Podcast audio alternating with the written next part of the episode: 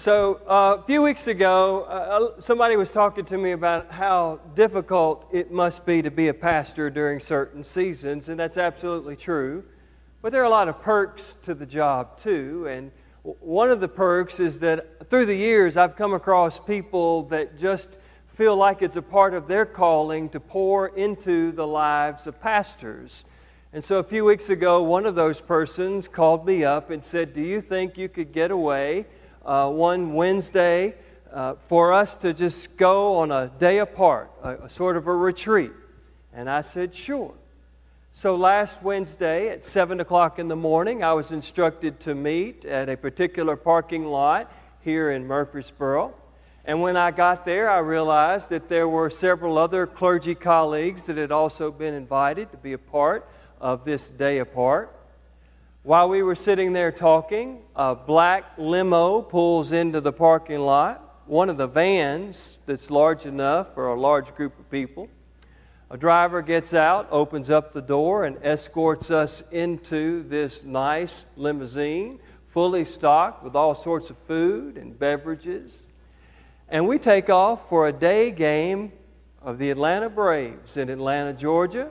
Got to see them play the Minnesota Twins, sweep them three to nothing, final score. Afterwards, we walked right outside the stadium, got back into this black limo van again, and was escorted all the way back home and got home about seven o'clock. Now, I love the Braves, so I absolutely love the game. I loved those group of folks that I was with, so I absolutely enjoyed that. I, I can't remember the last time that I've laughed as long or as hard as we did in that van on the way down there and back.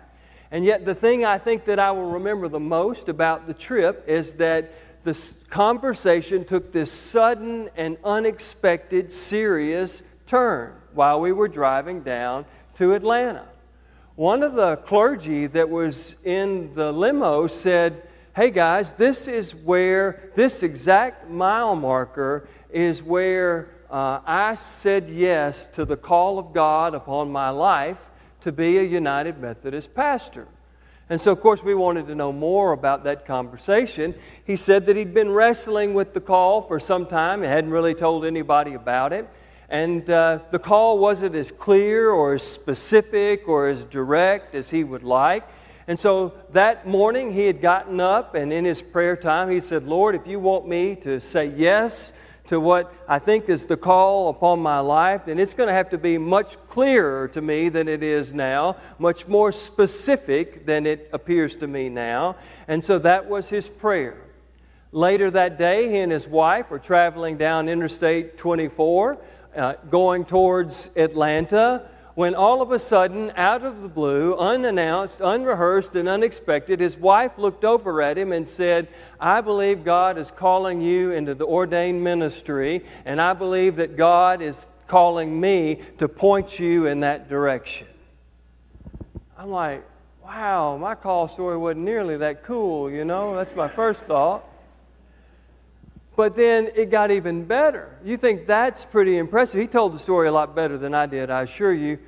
Another person in the car, uh, the layperson that has felt as a part of his calling throughout his adult life to pour into the hearts of pastors, said, You won't believe this, but I had a similar experience at this same mile marker on the interstate. And so he begins to tell this story about how he'd been wrestling with whether or not God wanted him to go into ministry. He'd already chosen another path. And he said, I, I just, I, I really wondered whether or not the direction that I was headed in was the right direction. I, I really wondered if what I had decided to do with my life is exactly what God wanted me to do with my life and I'm traveling down I 24 at the 100 mile marker exit, and all of a sudden I felt this sense of peace in my spirit that said, You are doing what you're supposed to do.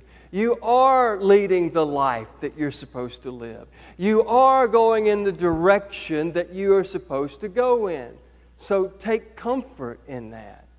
And I thought, what are the odds that two people in a, in a limo had an experience with the holy in the same mile marker on I 24. I usually feel rather unholy when I'm on 24. And then we began to talk about how lay and clergy alike, and there were, there were both groups in this van, uh, that, that how we'd all, uh, where we were in our lives of faith, because somebody in our lives pointed us to Jesus. That was one of the many lessons that we tried to teach our kids last week from our church and our community at Vacation Bible School. You read the story this morning. John the Baptist, hanging out with two of his buddies, two of his own disciples, sees Jesus, points his two friends to Jesus, and they end up following Jesus. If John the Baptist hadn't pointed those two to Jesus, they would have never followed him. Then one of those two, Andrew, decides that he wants to go tell his brother. He introduces his brother to Jesus, and because he points his brother to Jesus, then Simon Peter becomes a follower of Jesus. There's another guy named Philip. He has an encounter with Christ. Guess what? He decides that he wants to point somebody to Jesus. So he goes and gets Nathanael and introduces Nathanael to Jesus. And because he pointed him to Jesus, he too became a follower of Jesus. And so we're all sitting in this limo.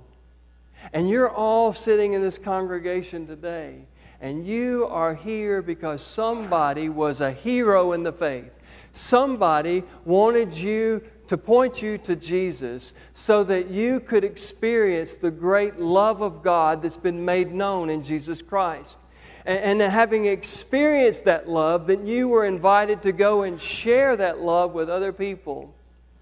And, and that's what we learned at Vacation Bible School. And, and so, my hope and my prayer is that we can uh, listen to what our kids learn and that we can remember how important it is to point others to Jesus. And here's my invitation for you today. When you come down for communion in a little while, I want you to think about the person or persons who pointed you to Christ. Who, is the, who are the people that are responsible for you being in church today? And would you give God thanks for those heroes of faith, those heroes in your life that cared enough to communicate God's great love to you? And would you, as you rise up from receiving communion today, would you be committed to going and pointing others to Jesus, demonstrating the great, great love of God in the way that you live and serve and help and worship and work together in the name of Christ. Amen.